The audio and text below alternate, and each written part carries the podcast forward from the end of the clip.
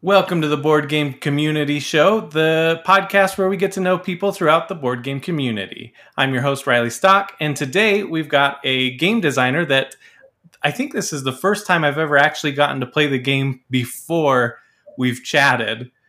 Pearl Ho. Hey, Riley. Excited to be here. Yeah, I'm glad you're here. We got to play your game, Cake of Doom, at ProtoCon Online. And it was very entertaining. I thought it was very fun and had some cute illustrations, some good artwork, and, and it was good. I liked it. Oh, I'm glad you enjoyed it. Um, it was really fun to come get the game played um, to, by two groups as well on ProtoCon Online. Uh, so it's great. Also met some nice designers, uh, played two other games. So really enjoyed myself. Thank you so much for organizing it. Yeah, it was fun. Well, mainly that was Dustin Dowdle from Odd Fox Games.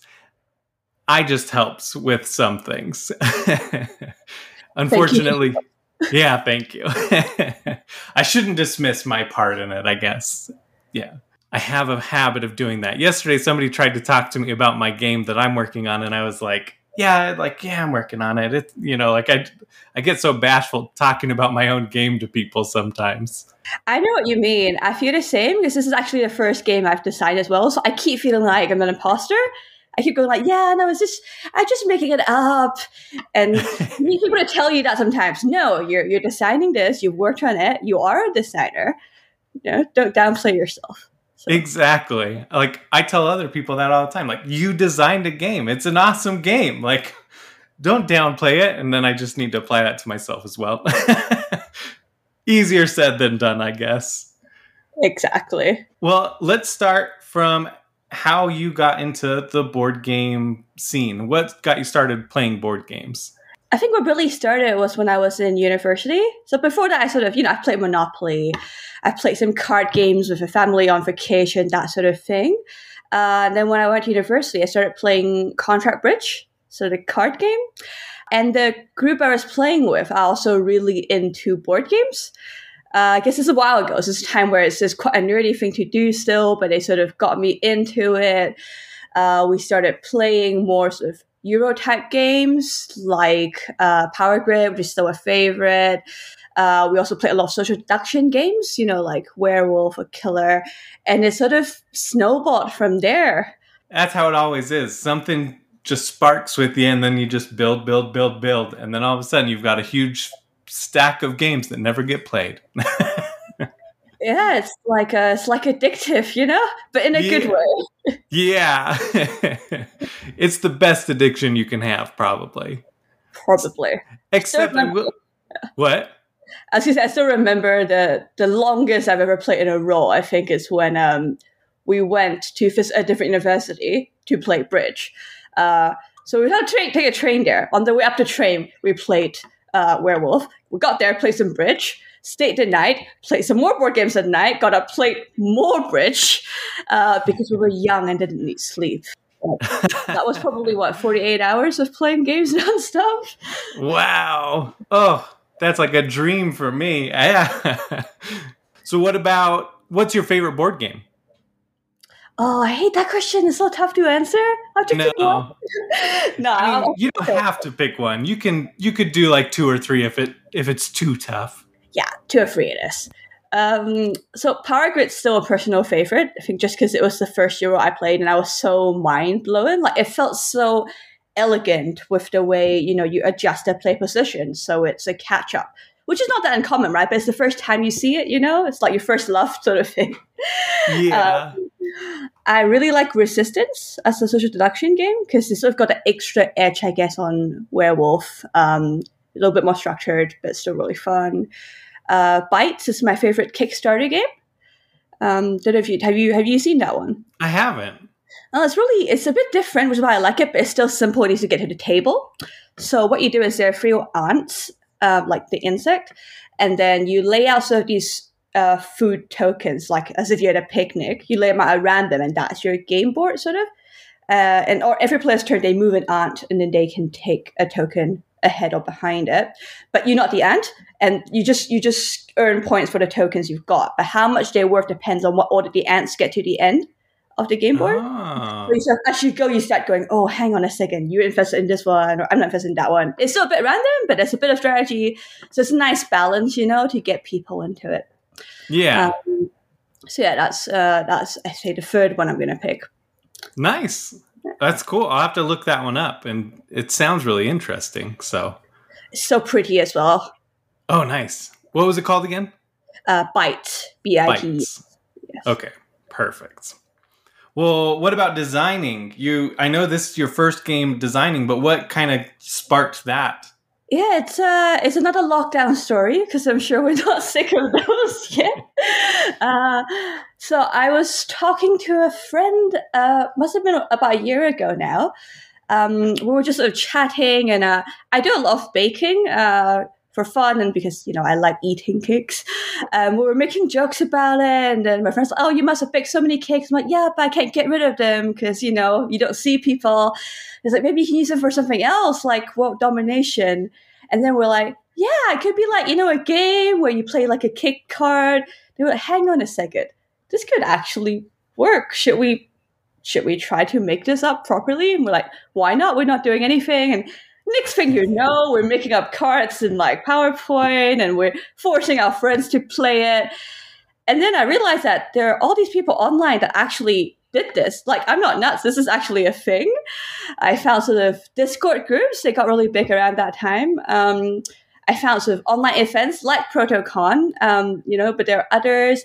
I found this tabletop mentorship program that, that Grace and Mike run. And yeah, it just kept going from there. That is awesome. Yeah. I love the tabletop mentorship because that like, that helped me get to play testing actually with other people outside of like family and people I knew, people in my comfort zone. Like that was really, really nice. So who was your mentor? Um, I did it twice. The first time I participated, it was uh, Raven McKenzie. She designs in the U S, I think Michigan. And okay. Then second time around, the one that just finished, I got someone called Jack Jack Pope. He's uh, U K-based. Okay. Yeah, I sort of uh, asked for someone who's got experience like self-publishing. Uh, so he's sort of a niche niche publisher here. Uh, it's, they're really great folks. Uh, check them out on Twitter if you don't know them already. Um, but amazing program, absolutely amazing. I couldn't believe it when I first found it. I'm like, oh wow, people run this. How much do they charge? It's free? Whoa! It's a great way to meet people and get someone to you know talk things through with, isn't it? Yeah. Oh yeah. Did you get to participate in many of the, like, I think on, like, Sundays or Saturdays, they would do the, like, kind of socials and the uh, guest speakers. Did you round tables, yeah. Did you participate in any of that? Yeah, absolutely. I really liked them because I think one thing I wanted was to just meet people in general, like, not just for the mentor. So it was a great way to sort of, I guess, get in a virtual room uh, with other people, um, especially the roundtables I really liked because what they do is they have someone volunteer to host a, on any topic. So for example, someone hosted one on like navigating online playtesting uh, and they just sign up, you jump in and there's like seven or eight of you just discussing around this topic and you learn about what they do, you learn from each other and sometimes you connect afterwards. Uh, I remember running into someone I knew from one of those. Um, in fact, I think I think you know her as well, Katie. I bumped into her in an online event. She just says, well, I'm like, oh, I know you from that event, uh, which is which is a cool feeling. Really makes you feel like it's a community, right? Yeah. Oh, absolutely. We're going to have Katie on a future episode. So boom, amazing. Boom, boom. Teaser. Well, that's really, really cool. Yeah, I really wanted to participate in those, but, you know, it was my wife was working from home during the program. And so it was like I couldn't just pull up my screen and and participate in it fully. So I, I would peek into some of them and watch them on my with my headphones, but like never talk or anything. And I was like, oh, this could be even like this is already great just to have the mentor, but to have these all these other things going on, like felt like such a cool opportunity. So I'm glad you got to take full advantage of it. Yeah, absolutely. I guess that's one upside of uh, living alone over the various lockdowns. No interruptions, but not many games I could have played. Very true. That's, you know, positive spin on it, right? Gotta find some silver linings somewhere. Exactly. uh, well, let's talk about Cake of Doom. I gotta play it.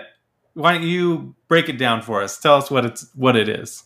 Yeah, absolutely. This is uh, you get to hit my elevator pitch. Uh, Cake of Doom is a game where you're an alien and you compete to take over the world using cakes, because that's absolutely what cakes are for. Uh, it's card-based, it's very simple and short, uh, runs about twenty minutes in person for three to six players. Uh, so in your turn, you play some cakes and bribe over one of the continents of Earth. So maybe you play some cakes and apple pie for North America. You can win over, uh, and other people can play baking disasters to sabotage you. Maybe your cake was too dense. Maybe you dropped it, and uh, that ruins your bribe. And uh, you win by uh, being the first person to uh, win over enough places. And you're now the overlord of Earth. Wonderful. Yeah, that was great. Yeah, I liked the sabotage stuff, and that they were, you know, like just like you said, it was too thick, or uh, oh, what was another one? Sneeze on the cake. I quite like that one. Oh, no, I don't remember that one. Maybe it didn't come out, yeah. Yeah. Well, it was a big deck of cards that you had. Uh, you know, you had your cake deck, and then you have the adv- or the sabotage cards and power-ups, or actions, I think they're called right now. Although power-up is a good name, uh. Yeah, so we split them out actually. So you either you draw from you can draw cakes, or you can draw disasters or actions. The two pals, um, which is actually I think one of the best changes we made, uh, because people wanted to have a little bit of autonomy, because it's quite you know it's it's card based, it's quite random, but you get a little bit of choice on what you're getting. Yeah. My other favorite bit of the game is um, the escalating of drawing. So you I was get. Going to say that, yeah. Yeah, you draw sort of one card each on your first round, and then it's two, and then it's three, and then it's four, which really keeps it moving. At least that's what I say. Uh, if compared to stuff like, you know, Munchkin, which also have a lot of take that, it keeps the game moving, gives you some momentum. Hopefully you felt the same. I did. It was funny because at first I didn't think I liked it, and I think that I started giving feedback on it, and then all of a sudden, like, I talked myself into it, and I was like, you know what, actually, this makes a lot of sense, like, if you didn't do it this way, then yeah, like it, I don't think it would work as well. And so ultimately I was like, no, this actually fits and it works really well. Like at first I just was like, it was new to me. And so I hadn't done that. And, and that you like, so the first time, you know, you're only drawing one and then two and three and four. And in the later rounds, uh, picking from a diverse deck, whether you're going to take cakes, like, you know, you're going to get a cake, or you're going to hopefully get some sabotage or some items that help you out, steal cakes from somebody else. Or uh, it was like a very fun choice to make later. And also somewhat of a tough choice, because it's like, is player three going to help get knock this person out so that they can't take the U N? So they can't, you know, uh, buy out the U N. I don't know what you would call it. Yeah. Bribe the U N with cakes. that that's the metaphor. Uh, yeah, I think that's it's one of the really interesting aspects of the game. Um, so I was playing it in person in the U K Games Expo uh, about a month back, and there's one thing. And maybe maybe it came out more in person, I guess, because it was easier for people to talk. But it's funny because two people would have been, you know, player one and two would have been fighting over. over this, the converted South America, right? And then the enemies, but suddenly player three's about to win, and they're binding together, be like, guys, we gotta, we gotta do this together. You you take this from him, I will sabotage, teamwork. And suddenly they're the best of friends, which is a nice, you know, nice way to change it up a bit sometimes. Yeah. I'm trying to think, did I, was it me, Rob Kramer, and Katie Allred? I think that's I who. I think so. You guys were one of the groups on ProtoCon, yeah. Yeah, and uh, I remember at first, like, I think Rob had stolen mine or something, and I was like, oh, like, and so that made him and I, like, mortal enemies for the whole game, and I think Katie ended up ultimately winning it because, like, when it came to a decision of who I should sabotage, I was like, it's Rob. Rob, Rob messed with me first, so... Which was my own thing, and it was like, oh, no, I totally gave that game away in a way. But Katie played well, and, and she took it fair and square. She earned planet Earth, all right. Yes. Um, I think it's a fun way to play, though. You know, sometimes it's nice to play because you wanted to, you know, just pay back for Rob. You know, you don't, you're not always calculating about chances of winning because it's, you know, it's short and it's casual and it's wacky, right? So yeah, exactly. Yeah. It was also fun to be like, well, there was like a Native American on the North American one. And so like being Native American, I was like, I need that one. Like that one is mine. Like nobody touch this. And so I, I found myself fighting for that one a lot more than the others. I do the same. There's a Far East, uh, like in, in Asia uh, region as well. And that's where I grew up. And I always go like, no, don't take my homeland when anybody else wants to go for it. um, uh, I love it. And I thought that was really cool too. I'm not all that like cultured. Uh, globally cultured, I guess. But the other players were like, oh, yeah, this type of cake. I love this type of cake. And like from this area and blah, blah, blah. Like they were very familiar with some of these very obscure cakes. Like, so you, you did your research. Yeah, it was, it was one of the funnest bit, I think, up front. So um, when you draw a cake, some of them are, you know, more normal cakes. You have a chocolate, carrot cake, all that type of jazz. But you also have regional specialties. And if you if you use them on the right region, they're worth more. So, for example, in Asia, there's Mooncake. In Europe, there's uh, tiramisu. Uh, I think North America has one that's called Ninomo bars. I hope I'm saying it right, which I believe is Canadian. Uh, and it was really fun because some of them I knew about, some of them I, I was researching on, and some of them I actually sort of crowdsourced the ideas of. Like Ninomo bars, I, I got from a, a playtester who's Canadian who suggested it because at first it was, I think, another American related one, and she was like, I am sick of being invisible. Why isn't there not a Canadian cake in this? Like, please tell me about a Canadian cake. Uh, so, you know, if you find out about a specialty cake later on, message me. We'll get it in. Okay, yeah. Oh, I love it. Did you end up making a bunch of cakes and eating them for, for research at all? I mean, it's for science, right? I had to try out the pavlova yeah. and all these all these things. Uh, in fact, that's one of the ideas. Uh, so me and my co-designer was brainstorming around how to sort of do the marketing side of it because we, we do want to self-publish it on Kickstarter maybe later this year. And he's like, what if what if we gave out sample of the regional specialties just like on the streets and events and stuff? I'm like, you're going to make me bake them, aren't you? He's like, yes. Because you don't want to eat stuff I bake. Oh, that's funny. People like cakes, right? Yeah. Oh, absolutely. I always joke about how you can, like, oh, I started a podcast just so that I could write off board games. Like, that's a tax write-off now. I do a podcast about it. So, like, business expenses. Yeah. And I think with, uh, we were actually talking about that at a playtest. Somebody had their game published and, And they were like, I don't write off games. And I was like, you should. Like, every single game you play from now on, as a you are a board game designer, you can write them off as research. Like, trying to find new mechanics and, like, be familiar with what's out there. Like, it's important stuff. And and so tying that back to this, in the very rare position to be able to write off cakes. Cakes and flowers and eggs, everything, really. Everything, yeah. But if you don't know how to make it, you could go to a fancy restaurant, order a real nice cake, write it off. I like the way you think, Riley. Yeah, I'm self-employed. I have to think of, like, everything I can write off. As you do, as you do. I do think it's really fun to design, like, sort of about something you know about. Like, it, it started because I actually do really love cakes, like eating them, hearing about them, making them.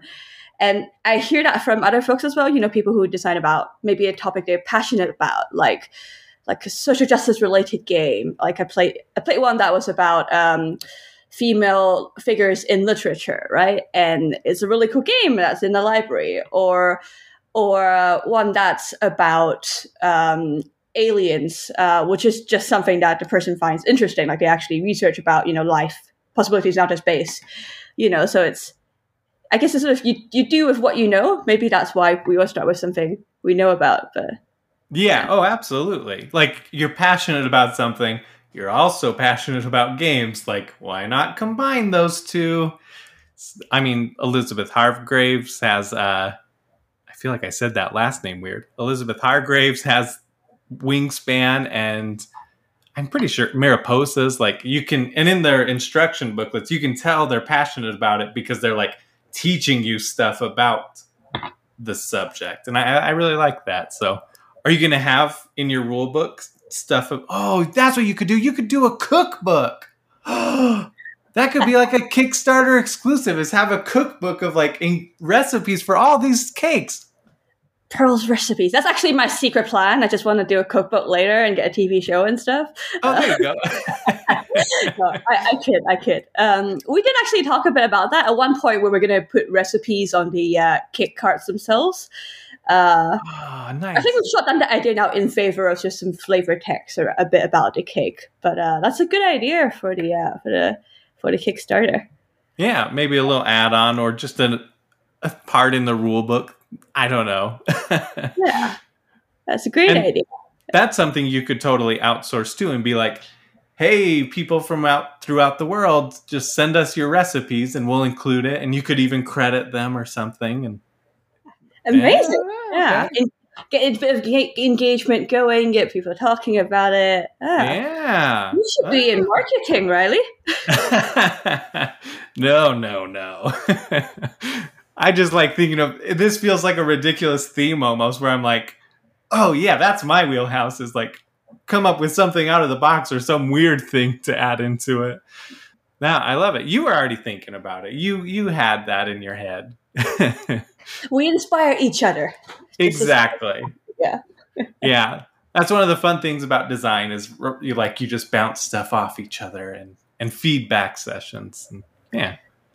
Absolutely. I think that's really nice when you find like a nice online group because, I mean, you, you're not quite good at designing, but it's nice when you have someone who might be at early stage of a concept and you're play testing it. And it almost turns into a little bit of a brainstorm type thing where people, oh, you could go in this way or that way. And, and the designers sort of bounce off of it and you end up with something that they really love. And, you know, it's it's cool to take part.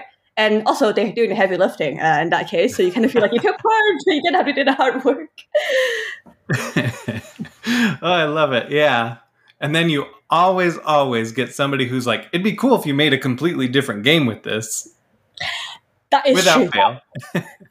that, that does get old sometimes, I think. I do get that for Cake of Doom as well. Uh, one of the things that come up a lot is people always want some sort of auction uh, of, of using cakes to auction for someone's body, which is a great idea and it could be a really cool game. It's just not the one I was going for.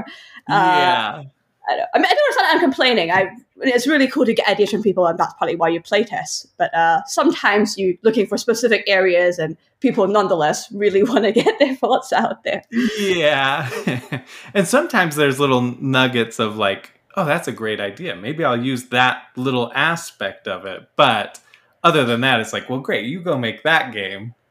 I'll stick to mine. Absolutely, you you make the game you wanted. Uh, that's what I like to say. Yeah, exactly.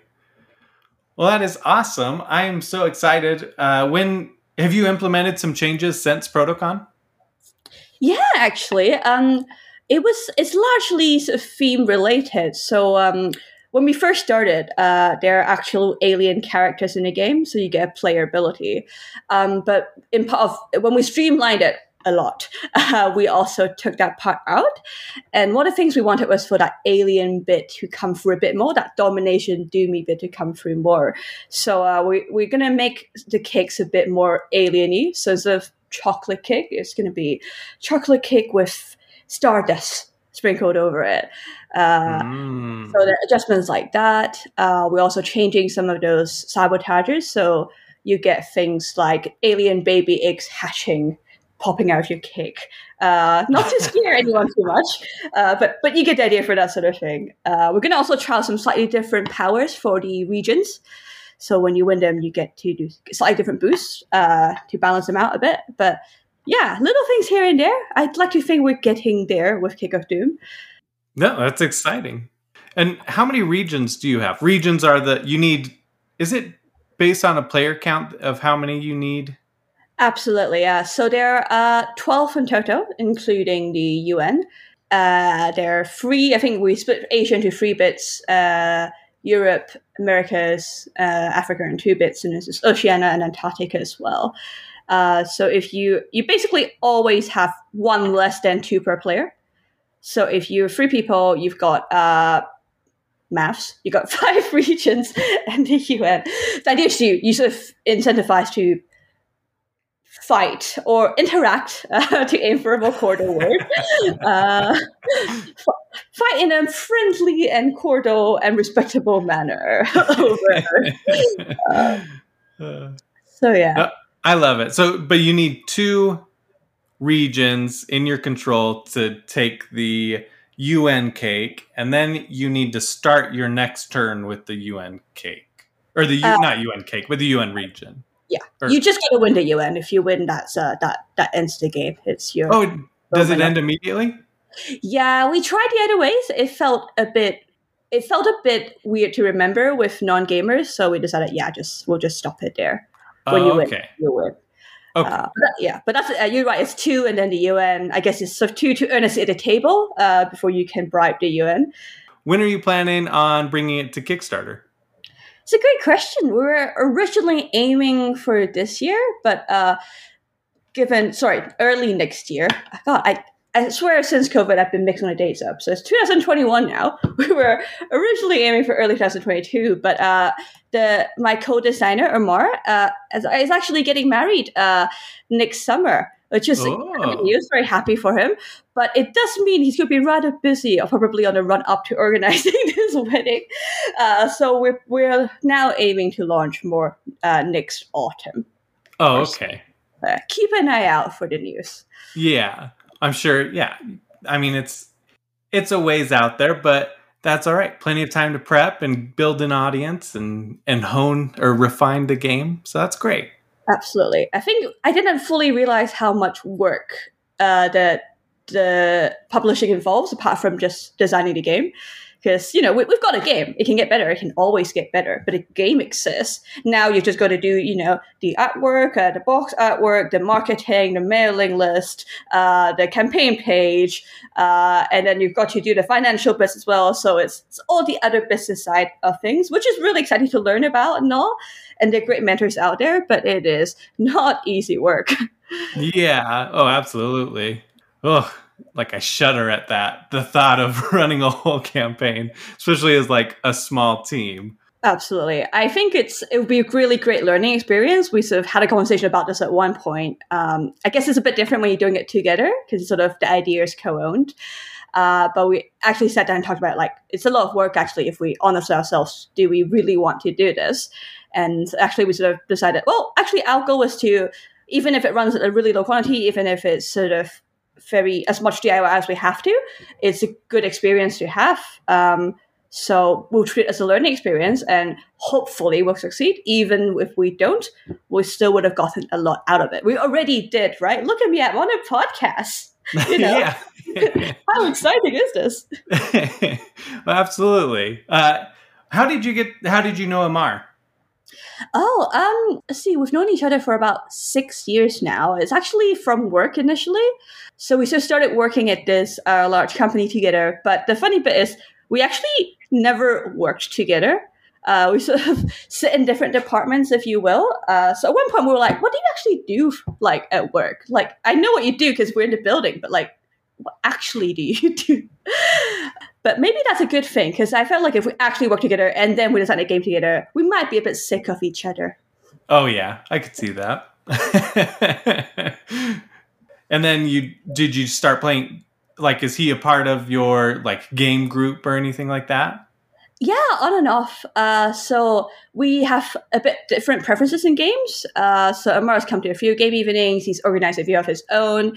Uh, when Amar is in charge, it's more social. It's more moral stuff like, um, oh, uh, it's not coming um, words on a grid. You're in teams. You're trying to code word. Oh, yeah, Codenames. Code, code names. There we go. This is the bit yeah. where I play my card with English from a second language. That's why I can't remember names sometimes. But you're doing code, great. Yeah. Um, so it's it's more games like that, or like Articulate, you know, which is really fun, and we get more people in as well. Usually, when I run it, it's usually a smaller group, maybe four to five people. We'll play stuff like like Power Grid, like BITE, like uh, Catan occasionally, you know, that sort of thing. Yeah, so, yeah. Best of both worlds. Yeah, exactly. It's good to have that diversity there of different uh, yeah, different game types. Yeah. In fact, I recently, um, and this is quite exciting, I recently started playing my first D and D campaign ever. Whoa. I know. How is it going? It's it's cool. I I think I sort of knew about it, but I wasn't completely sure what I, what I was getting into. But, and I sort of got into the group for a friend. But anyway, it was it's really fun, actually. I'm surprised how much I enjoyed it. We saw three sessions in. I, I'm a ranger. I'm just like, I get to shoot arrows at things. Yay. And then my friend's like, is it really complicated? I'm like, yeah, um, to be honest with you, I'm not sure I fully comprehend all the rules. But you know what? You don't need to. Um, yeah. Just say what you want to do, and the D M will rein you in uh, if you're uh, across the line. So no, it's a, it's a great group. Uh, it's really exciting. I've I'm playing Beastmaker, so I just got my uh, companion at the end of the last session. Uh, so I'm very excited about that. Yeah. Very cool. What is it? Uh, so my uh, my D M or G M, however you want to call it, I decided I'm allowed a hippogriff. Um, oh, okay. Yeah. Very exciting. Uh, he's just a wee baby right now, uh, but when he's all grown up, uh, you know, he'll be able to take multiple people and really fast. And yeah, it'll be great. Very exciting. That's fun. I, w- I would love to get like a D and D group eventually, but I mean, I- I've tried. I ran a D M session. Like I was like, all right, well, I'll just D M. And we ran a couple of times, but then some people couldn't attend. And so it ended up just falling apart. Oh, that's a shame. That's I guess that's the that's the tricky bit, isn't it? It's so much harder to do that as an adult. I guess people have lives, and well, COVID didn't help things, and especially with D and D and I guess legacy type games, because you need the same group, or at least most of the same group, to come back. It's it's tough. Gone the days where you can play games for eight hours in a row. Yeah. Uh, soon you'll be doing that with D and D, right? You'll just have like a whole entire day of D and D. Oh, I wish. Well, what about other designs? Have, has this sparked any other like design ideas? Are there any other games in your mind rattling around? Um, ideas in my head, about ten million. Actual prototypes uh, are, are, are very few. I've sort of really focus on trying to get Cake of Doom to become a real game on the shelf. Uh, but I have my share of ridiculous ideas like every game designer. You know, I've got got a game in my mind about a world where it's illegal to fish and you're trying to uh, illegally uh, deliver fish to various people. I've got one in mind about um, Lunar New Year, uh, where you're trying to get as many red packets, so they have money inside, trying to get as many red packets as possible by positioning yourself strategically. You know, I have all the ideas in the world. I just need some execution. Yeah. Well, and understandable, especially as like you have a game that's going to be going to Kickstarter. Like you don't want to divide your attention too much, but also it's nice to have another game to like step away when you get a block, you know, creator's block. And it's like, all right, I can go work on this game for a little bit and then come back with fresh eyes. Absolutely. So I'm hoping to actually get one in Tabletop. Uh, I was telling myself I'll do it within this month. It's now mid-September. It's not looking good, but um, at some point this year, maybe. Yeah. Oh, well, that's cool. Well, I look forward to when you get it on there. I'll play it happily.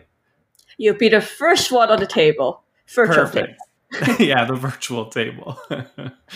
What about outside of board games? And I mean, now you do D and D, so that's one thing. I mean, that's like board game adjacent. They're like cousins, right? Tabletop games. Yeah. Yeah, exactly.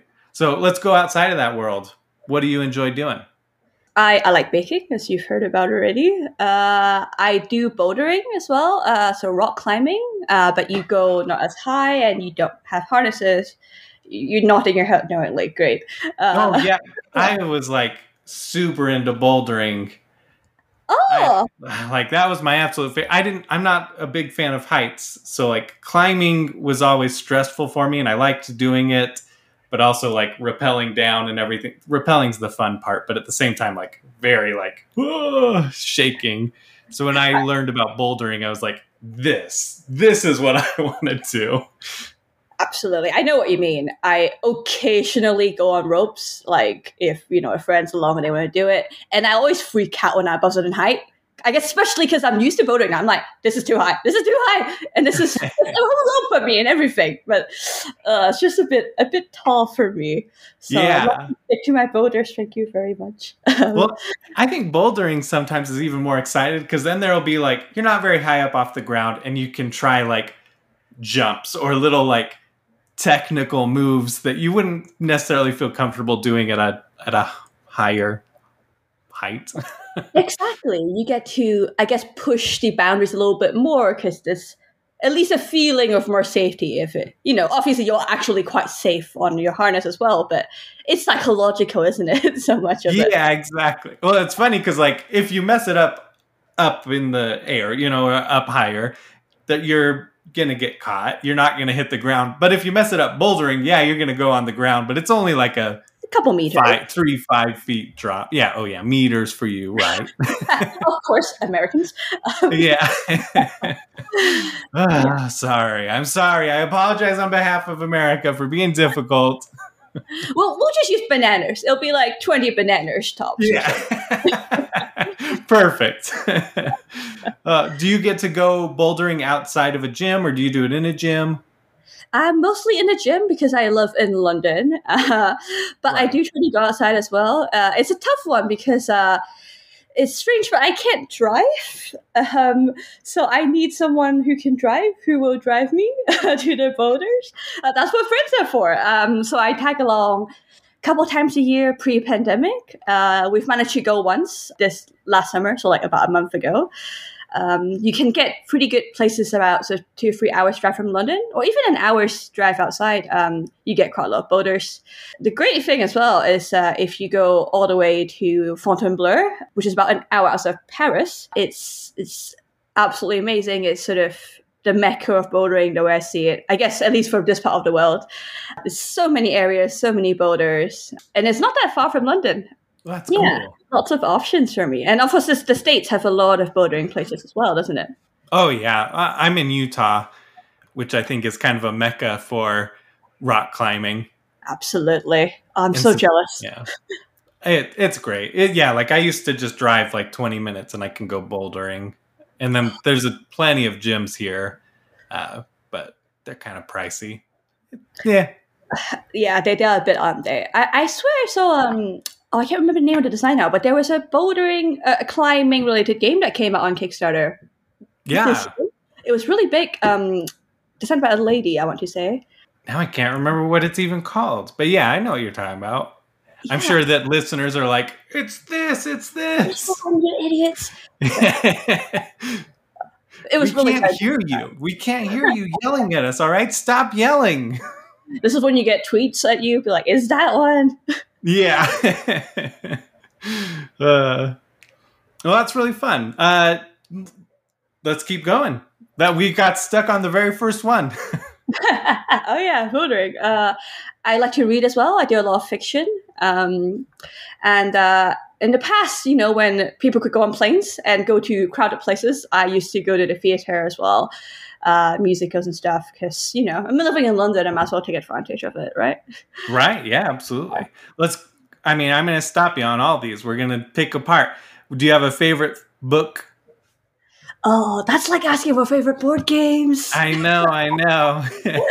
um, there's some there's some books that I really like. Uh, I love the Discworld series, so Terry Pratchett, which is excellent, uh, excellent series for. I guess it's a little bit uh, youth uh, youth novel type, but as an adult, I thoroughly enjoy it. It's so so wacky. It's easy to read, but you get some.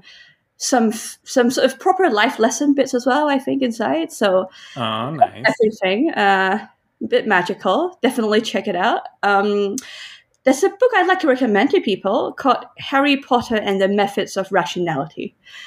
Uh so everyone knows Harry Potter, of course, uh which I which I do like, uh but this is written a uh, fan fiction that, that J K Rowling actually I think officially gave a go ahead for, but it's written by someone who works in sort of Uh, machine learning and artificial intelligence, like sort of in that realm of things. And it's a, it is based on Harry Potter, but it's a world where Harry was raised by two professors of science.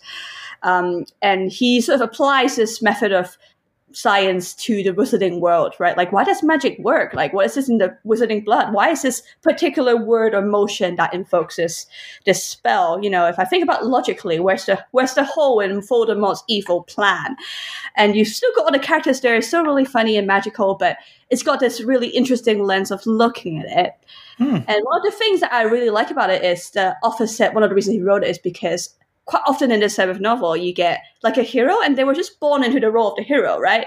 Like, you know, Harry worked hard, but he was just given this magical ability from his mother's love, you know, as a baby. But right. in this case, you know, it's about showing that you can also learn. You can learn how to think for yourself. You can learn skills, and that helps this version of Harry a lot in his adventures, which is a really great lesson as well, right? So highly recommend Harry Potter and the Methods of Rationality. Nice. Have to check that one out.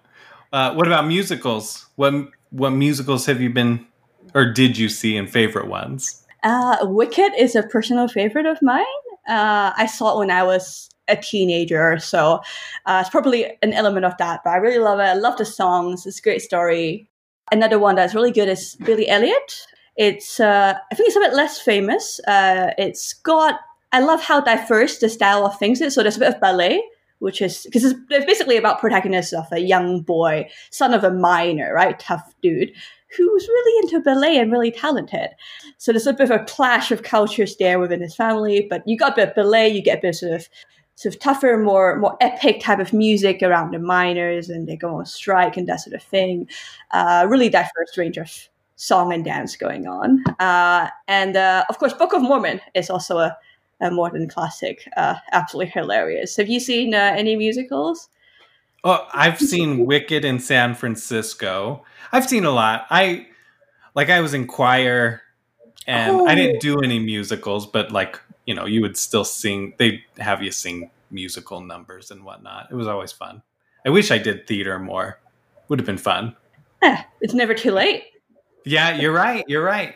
I'm trying to think of other ones. Like I, I remember the pan or uh, the Pirates of Penzance. Oh, I've never like heard that. of that. Oh, it was a weird one, but it was fun. We have like a local music or a, a local theater that does parodies. So they'll do like Harry Potter and the something, like they'll make a joke of it. I don't even, I can't remember, but you know, so they just do a bunch of parodies and do musicals and, um, but yeah, I, I know I've seen more. I don't know why I'm blanking on it, but I think Wicked, again, same thing where like I saw it when I was younger and it was just so, so cool. Like a, a, a very memorable one. I know all the songs, you know, it's, it's that kind of thing. Yeah. No, that's awesome. Do you sing?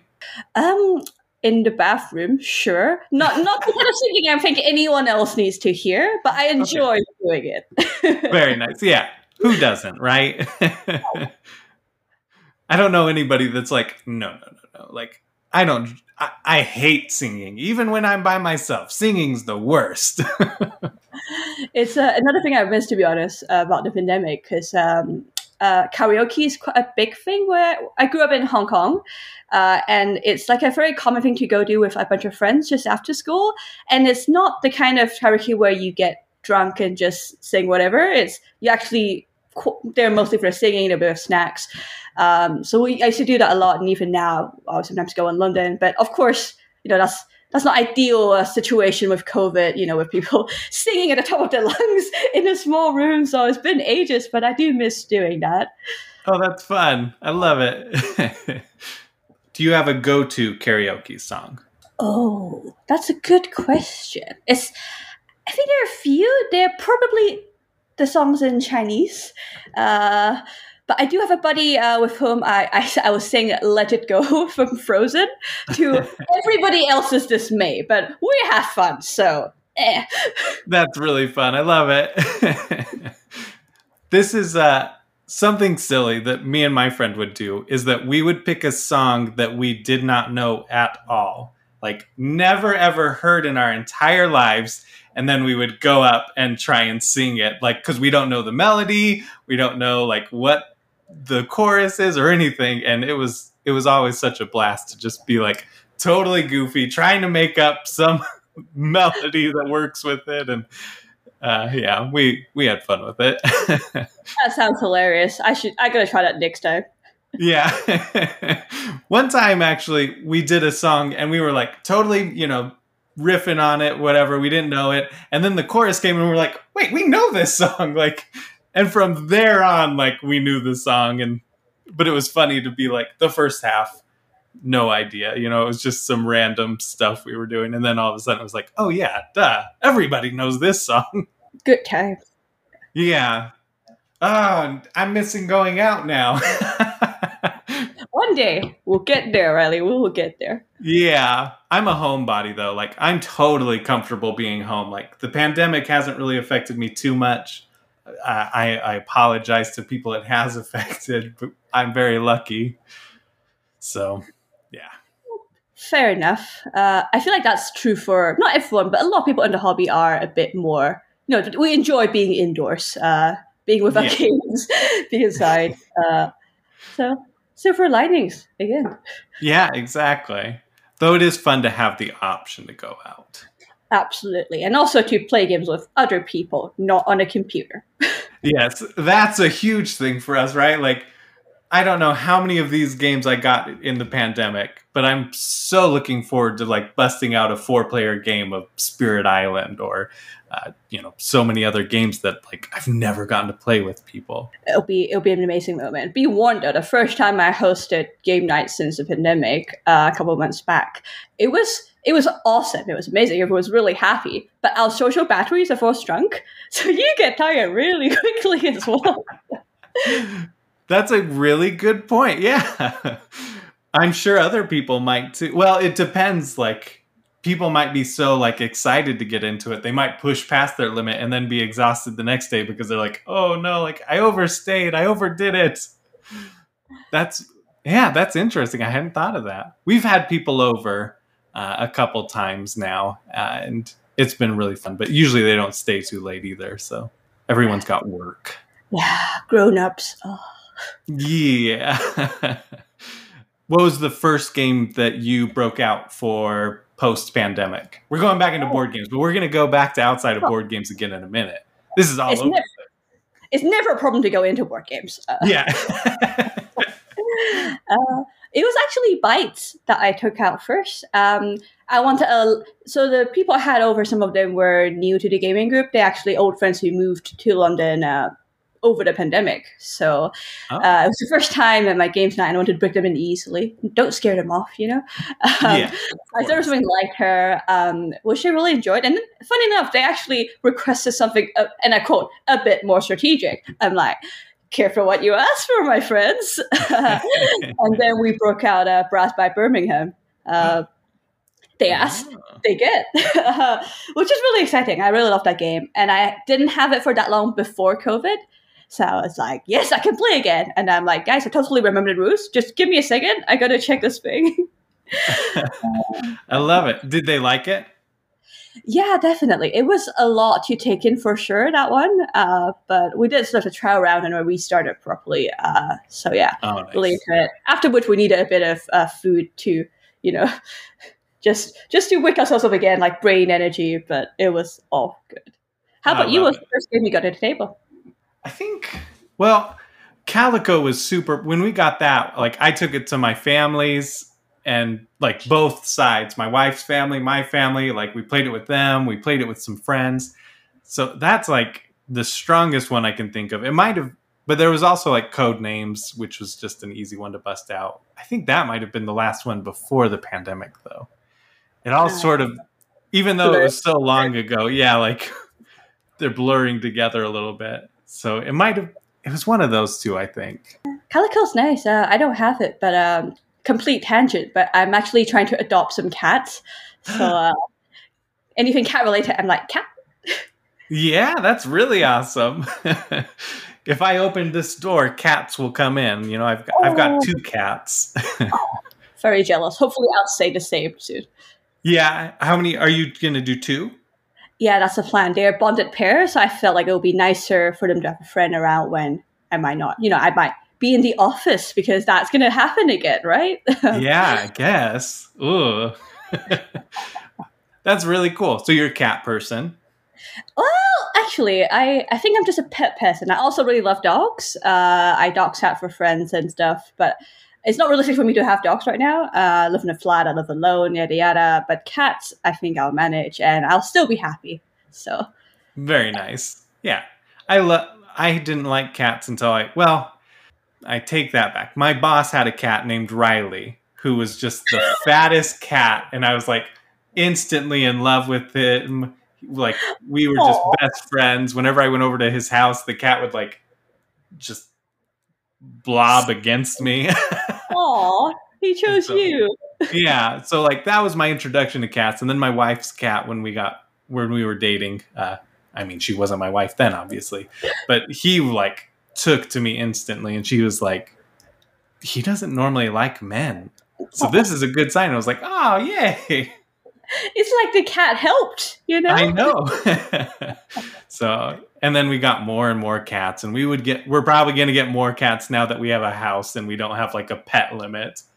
Uh, I don't know. It's like games. You start it now. It's no end.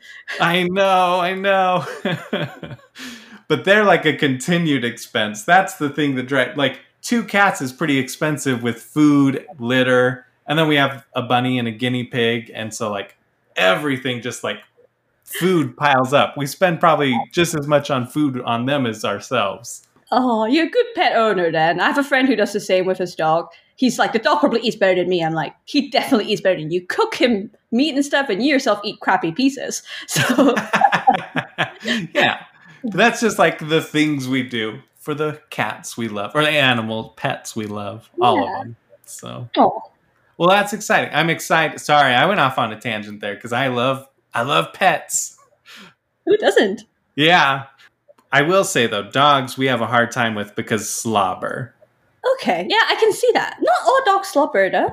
I know. We just don't know any.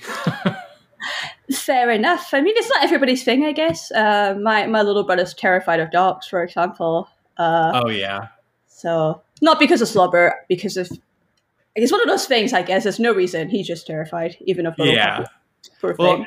My wife was bit by a dog, I guess, when she was oh, no. young. So that also is like an aversion. But but we'll have like our friends will bring their dogs over sometimes, and and our cats will just like smack at them or hiss at them all the time. But one of them, I think, would be friends if they like if we hung out more and more. I think they actually would be okay around each other.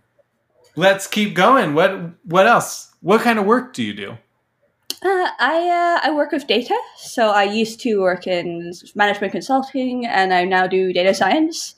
So I work with all the numbers. I type code. I make PowerPoints. All the totally cool stuff that definitely doesn't make me more of a nerd. No, not at all. That's what all the cool kids do is data and uh, data analysis.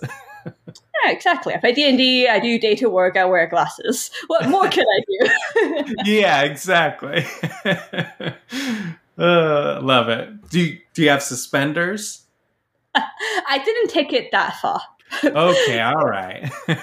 Maybe next time. Uh, it's, it's I, I, jokes aside, I do enjoy the analytical type of work. I think it's partly why I, I can get really into some mechanical mechanics heavy euros because it's that side of fun for me, and I like other games too, but it's a different kind of enjoyment, if that makes sense.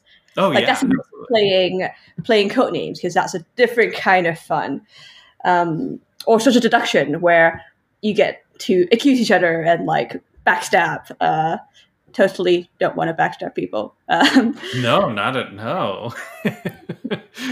Never. It's also useful designing, you know? Like, I, I set a spreadsheet the moment we uh, started playtesting with friends and family, like, with all the details in it. And my co-designer is just like, were you doing that as we play? I'm like, yeah, off, do, we need a spreadsheet. What do you mean? You didn't, you weren't going to make a spreadsheet?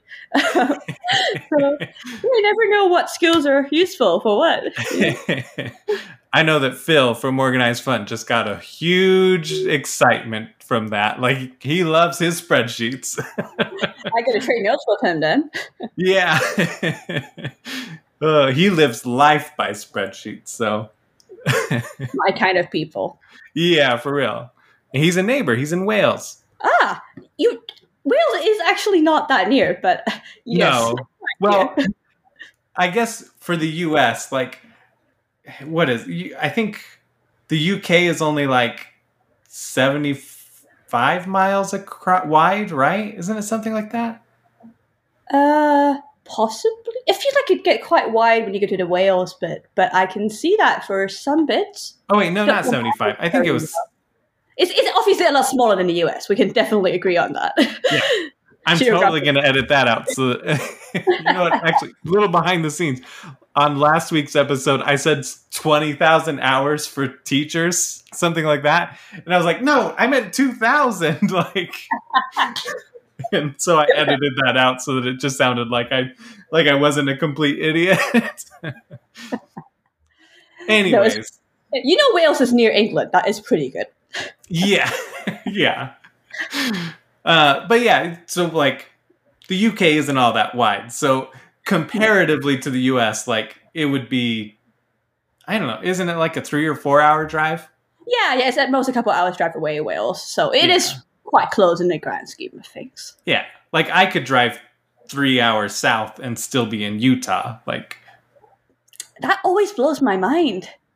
This huge, huge place. I've been there once um, uh, around New York, but not much further. Uh, I've been to Canada, I suppose, but it's such a huge space. Yeah, it really is. On Twitter, I saw someone say, like, are Americans, like, really raised to think that they're the best country in the world? And I'm like, yeah, so much so that, like, even in elementary, I fully believed that the U S was the biggest country in the world. I very much believed that, and it is definitely not true. I mean, it's up there, just definitely not the biggest one. No, there are much bigger ones. But yeah, it's like one of those embarrassing U S things where it's like, oh no, like stupid American. But also your youth. It's hard to imagine. I thought all sorts of silly things in elementary school, so... Yeah, exactly. Can you get around just about anywhere in the country by train? Yes and no. So you can get probably to within a short drive to most places, but it's there are parts where it's much more convenient if you drive yourself. Like I think Wales, for example, is one of those places where it is more convenient if you drive. You can take a train, but it's a bit harder and like not in your control, et cetera, et cetera. Or like if you want to go to the Scottish Highlands, I think the recommendation is usually it's nice to have a car around, um, even though the train will take you most places, or you can do buses and so on. But we have a pretty extensive uh, railway network, I guess. That's what I always hear, and that's what I always picture is like people in the U K just travel by train. That's that's the main transportation. That's why I get away with not knowing how to drive. Yeah. That's also well, because, that's... because I'm a Londoner, but apart from that. Yeah. Totally get that. It's like New York for us. New Yorkers don't drive. Their traffic's wall to wall there, but they don't drive. Exactly. I don't know who the people are with the cars out there, but they're not the people who live here. Yeah, exactly. That's all tourism. When did you move into the U K?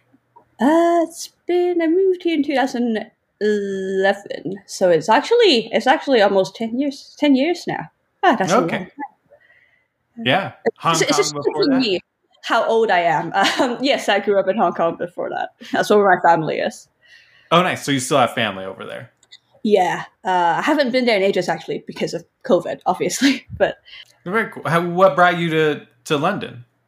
Uh, it's, uh, it's not an uncommon thing uh, to sort of come study here or work here for a bit. So I went to university here and then I decided to stay for a bit. Uh, the thinking was, is, you know, if I wanted to stay then, it was easier than if I left and then want to come back. So why don't I stay first? And if I don't like it, I can always leave. Spoiler alert, I liked it. Uh, so I'm still here. I think past the point when you move, uh, you reach a point where now this is also sort of your home. So if you moved from this new place, you'll always also always miss it a little bit. I know a lot of people move states in the U S, so I guess a little bit like that. If you live in another state long enough, it starts to become your home as well. Yeah, absolutely. Like, it's an interesting thing, I think, just about anywhere. You know, like, you just get that pride or that comfort of, this is home, this is where, like, even if I moved to another state, like within the same country here, that would be a huge move and a big deal, but it's it's hard. Absolutely. I say chips instead of crisps, and uh, you know, basically English now. What do I do about pubs? Yeah. Nice. Uh, do you have some more hobbies you want to dive into? Uh, I feel like we spent forever talking about me. Uh, well, that's great. You're the you're the topic.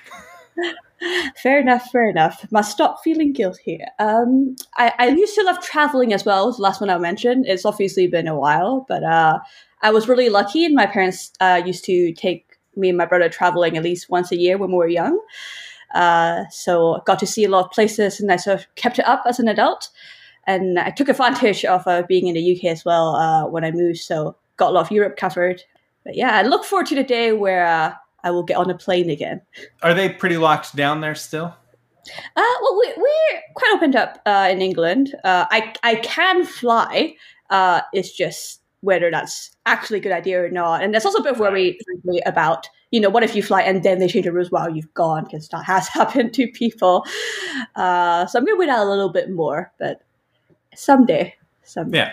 That makes yeah. sense. I had all these big plans planned out. I was going to go to Patagonia and like go to Japan again and all that, but it's all on hold now. What's your favorite place you've traveled to? Oh, that's always tough. One of the highlights is uh, Bolivia. So I went to the, I'm going to pronounce this wrong, but Sala de Uyuni. Um, it's the, the it's a open salt uh, sort of place, salt lake. Not quite a lake, but they get water there sometimes, and if it's the right amount of water level, it is a perfect reflection, basically. So it's oh. like a giant mirror on the ground. It's an amazing view, uh, obviously quite far off, but absolutely lovely. You can take all sorts of wacky photos. Uh, locals are very friendly as well, and you can travel around. You know, obviously the neighboring countries are also very interesting. I went to Peru as well before that, but that's definitely one of the highlights. I actually like that more than the Machu Picchu, personally, uh, oh. even though that's also breathtaking and amazing. So highly recommend.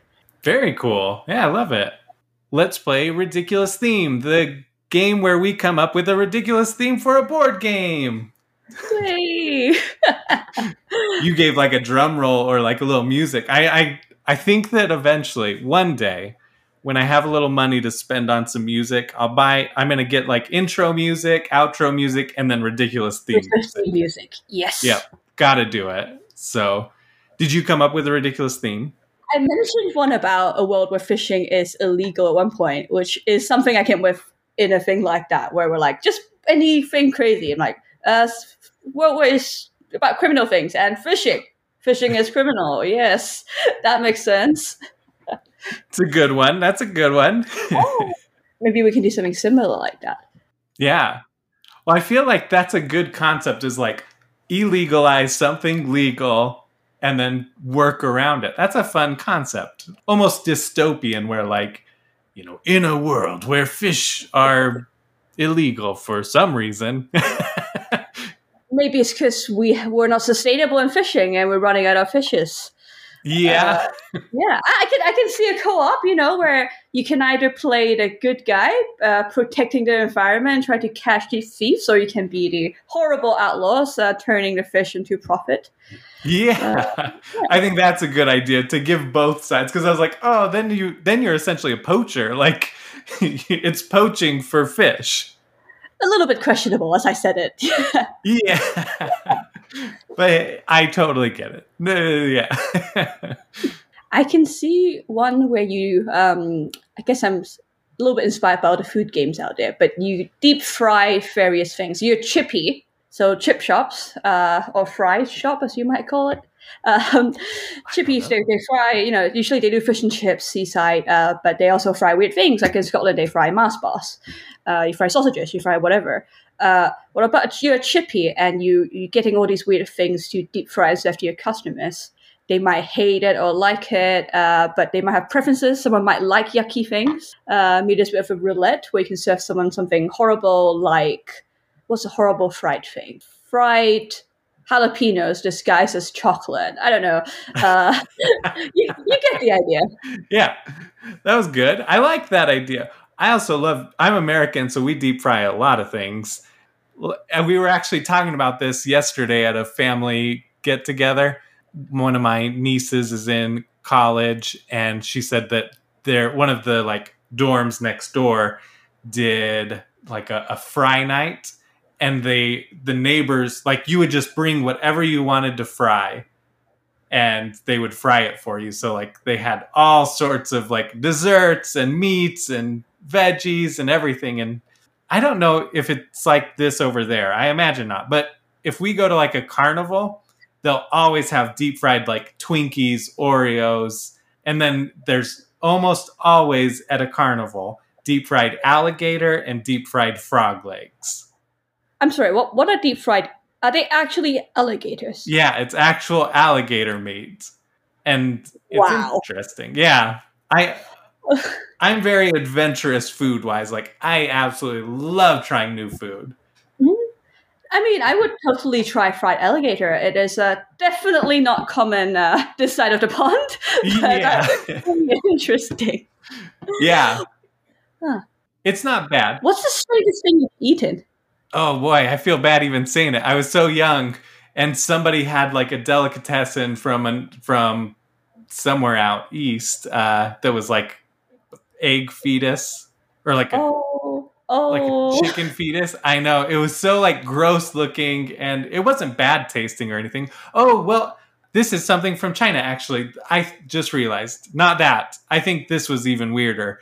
Two things from China. My friend had gone there to teach English, and she came back and brought back some like treats. And the treats were corn flavored candy. Oh yeah. Is that normal there? Uh, it probably depends on where you grew up. It's not exactly normal, but I've had some when I was little. Kind of liked them.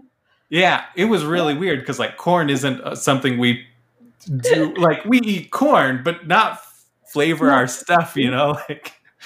Uh, and then chicken feet. Oh, yeah. That's pretty yeah. common. It's uh, common in dim sum as well, which is sort of right from where I'm from. Uh, oh, cool. So, yeah. I actually don't like chicken feet. I just like to get the record straight. But uh, you like it? I thought it was okay. Like, I didn't think it was amazing by any means. It was weird to have, like, you know, the nail on there, the little claw. Yeah. I can see that. That would be a bit weird if you're not used to it. Yeah, so that was like really strange for me.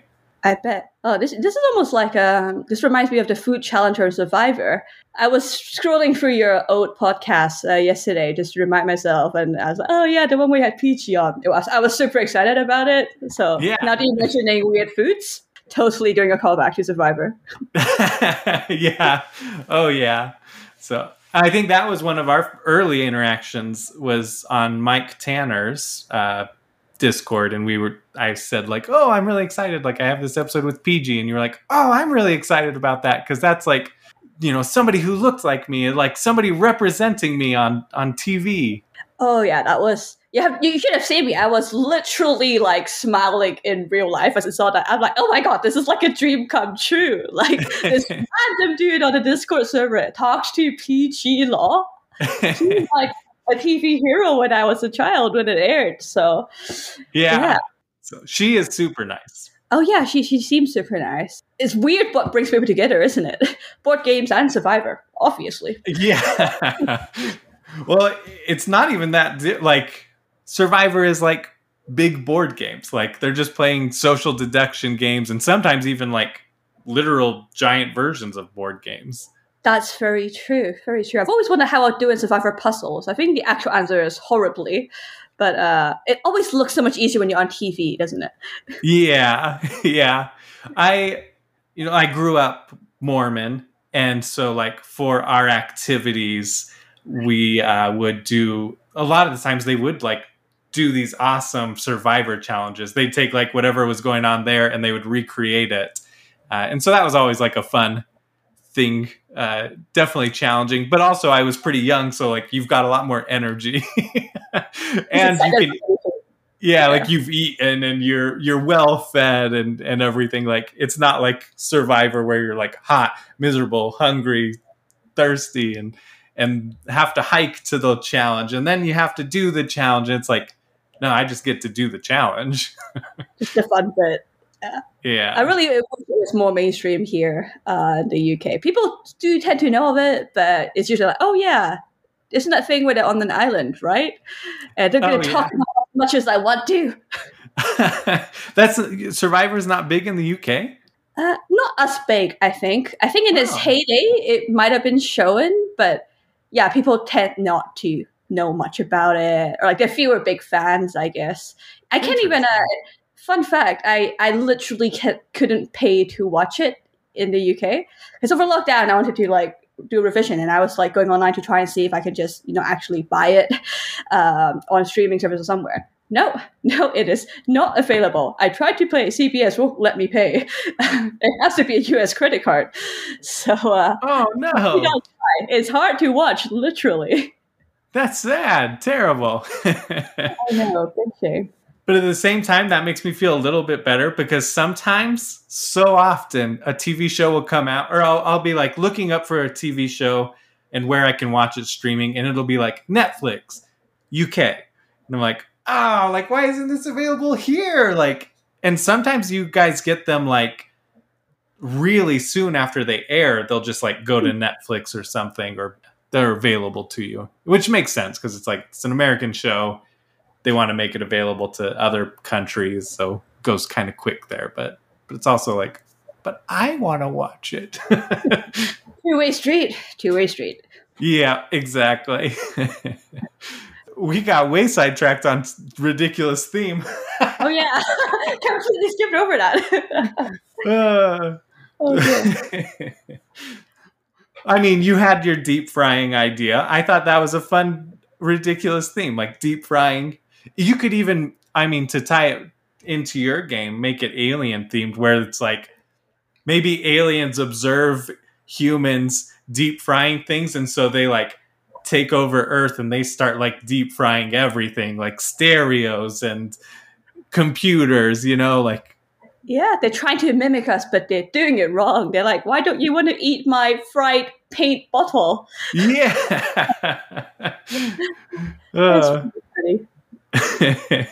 Maybe you can do a, I'm now, I'm now thinking of a different one where it's almost like a, you're an alien on Earth. Like you're one of the list of people, but you have to disguise yourself. But you don't know what's normal. So maybe you get like little secret missions of like, tr- you have to try and do something that's really weird, but get away with it, like serving deep fried tin cans. Uh, and the, the humans at the table are trying to find out who the lizards are, and everybody's doing these weird things, and you're trying to look for a, a gap in their disguise. Yeah. You could theme it Men in Black. Oh, there you go. I like that idea. That's a really fun one. Yeah. And plus Men in Black. I love Men in Black. Exactly. I had one that was based on aliens, like that you were housing an alien, kind of like Elliot in E T, and the government would come and like just search the house, and you had to like disguise the alien or like try to get them to fit in. So sort of a similar deal there. Uh, but it was like a co-op game where you're like trying to... That's a cool idea. I've seen a theme here where I clearly want to compete in my games and you just want to play together nicely. Yeah. What about us? Generally, I like co-op games, but I also love competing. I just like, especially when you're introducing somebody to the board gaming world, like you don't necessarily want to compete with them because you don't want them to feel bad if they lose or like, yeah, no, fair enough. Co-op definitely had its, has its pluses. I also love Spirit Island, so... Yeah, I see it right there. Um, I, I've never gotten to play that one co-op, though. Oh, Only no. single player. Well, sometime. I think the trick for me with Spirit Island is that it is definitely a bit, quite a bit to get around your head, because you have to try abilities, you have to learn the flow of the things, and there are quite a lot of words to learn. So I also sometimes find it hard to get to the table with friends. Especially yeah. because I, I have a really bad habit of quarterbacking, and I know I do that, but it, it will just come out sometimes, and I know it's not fun for them, and it makes me really self-conscious, so you got to pick the right people. Yeah. I could see in a way, though, Spirit Island, I wonder if it tackles the quarterbacking a little bit by having such different spirits, and so, like, it's hard to be one hundred percent familiar with each spirit and what they do. It definitely does. I think it's one of the reasons why it's one of my favorite co-ops, because quite often co-ops feel like you could have played it alone. Uh, and I, I hate that fe- getting that feeling of get feeling like it's split out for the sake of it. If yeah. That makes sense. So. Oh, yeah, absolutely. Uh, well, thank you so much for coming on. This has been an absolute blast. Why don't you plug your stuff? Uh, yeah, absolutely. Thank you for having me, really. It's been really fun. If you want to find out more about Kick of Doom, you can get me on Twitter or Instagram at Kick of Doom Game. Uh, it's the same on both. Uh, there's also an email address and a website on there. Follow us, and uh, there'll be updates about the game. There'll be Kick-related stuff. And uh, when we're there, there'll be stuff about our awesome Kickstarter. So thanks for having me again.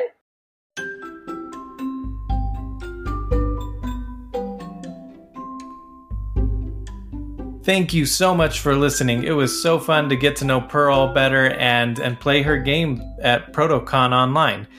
Speaking of ProtoCon Online, tickets for twenty twenty-two in-person event are on sale. Yeah, that's right. You can come as a designer. You can come as a player. You can just come and play games. Tickets for kids are free, so anyone under eighteen. And there are even slots for like youth designers, which I think is really, really cool. I'm actually going to do an interview with two of the people heading it up, which would be David Gonzalez from Fantasy Realm Games and Jeff Beck, Uproarious Games. Tickets for designers have been going fairly quickly, which I'm very excited to see. I think they've sold out of the triple time slots. Uh, so there's still double time slots and single time slots that you can sign up for if you're a designer. So get on that. It's just down the street from me here in Utah, January twenty-eighth and twenty-ninth. twenty-eighth is mainly like a designer thing, but there will be open gaming. So I don't think there's any reason you couldn't go to that. Don't hold me to that. We'll talk to David and Jeff when they're on the show and find out for sure. Real quick, I'll go through. We, I think that two of our guests, and I apologize if more, and I'm forgetting anybody, have Kickstarters that are live. Last week, Kyle launched Flee the Dungeon, which I'm backing. I'm really excited for. I think it looks cool. Always happy to support new designers, especially when the game looks great. Another one, Fabricio Leotti, he launched Hyper Wars, and I am so excited for that. It looks like a good fast-paced game. You could play a couple hands or have it be like your warm-up game. I think those types of games are just so fun because it gets people's energy up. Uh, back when I, I know I said this on the interview with him, but back when I played in a band, sometimes we had to play like our fun song, our silly song that loosened us up so that the rest of the show we could be relaxed and having fun and in that fun mode. And and I think these types of quick, fast-paced games are that. Plus, Cyberpunk. Come on. Need more of those. Oh, you know what? One more. And this one isn't Kickstarter, but Ian from Nerdvana Games actually worked on a Bunkers and Badasses module, which is like an expansion for a role-playing game. So he did that, and it is a part of the like collector's edition for Tiny Tina's Wonderlands. So if you go to like, I think it's on GameStop. I, I bought it. Of course I did. I'm a giant Borderlands nerd, and I had to just get it. I, I mean, one of the big reasons I got it was just to get this module, which I am so so excited about. So you can go on GameStop and pre-order that uh, Tiny Tina's Wonderlands Collector's Edition, and it comes with some other fun stuff. But really, this module by Ian Moss and the team is going to be the highlight. Oh, I'm so excited. Maybe I'll have him back on when it gets a little closer, and we can just talk a little bit about that. I don't normally talk about next week, but oh my goodness, I am so excited for next week's episode. We recorded it uh, like two weeks ago, and it is huge. I will announce it right now. I got together a couple of podcasters to play this game that I played at ProtoCon Online, and the game is like a Victorian age dating game where you're sending letters to potential suitors. And it sounds, I don't, I, I will never ever be able to make this sound as amazing as it is, but it just led to like so much fun conversation, so much fun banter and little flirting and a little, you know, joking and, and ribbing. It was just, ah, so, so good. So that game Persuasion is by Katie Allred. And then I had Phil and Mark from Organized Fun. I had Tim and Jen from Board Game Hot Takes. I had David Spira from Reality Escape Pod and Manda from Room Escape Divas. It was such a fun group, and I am so excited for you all to hear it. It's a, it's going to be kind of an homage to Organized Fun's podcast, which if you haven't heard them, absolutely excellent format. They talk about a game and they'll cut in clips of them playing the game, and it's it's just fun. It's fun to hear what they're talking about. So I, I tried to sort of mimic that with their permission, of course. They're on there. Yeah, so I am just so excited for you to get to hear that next week. If you enjoy the show, leave a review. That would be most excellent. I would appreciate it. Or just let me know. Just be like, at, at nerd out with us on Twitter. You're doing a great job. Email me, the board game community show at gmail dot com, and be like, hey, this didn't suck all the way. That's so flattering. Thank you. If you really, really love it and you think other people would enjoy it, recommend it to your friends, your family, whoever. I would super appreciate that. And if you if you hate somebody and you hate this podcast, go recommend it to your enemies so that you can be like, ha ha ha, wasted their time. Thank you so much for listening, and remember, until next week, keep nerding out.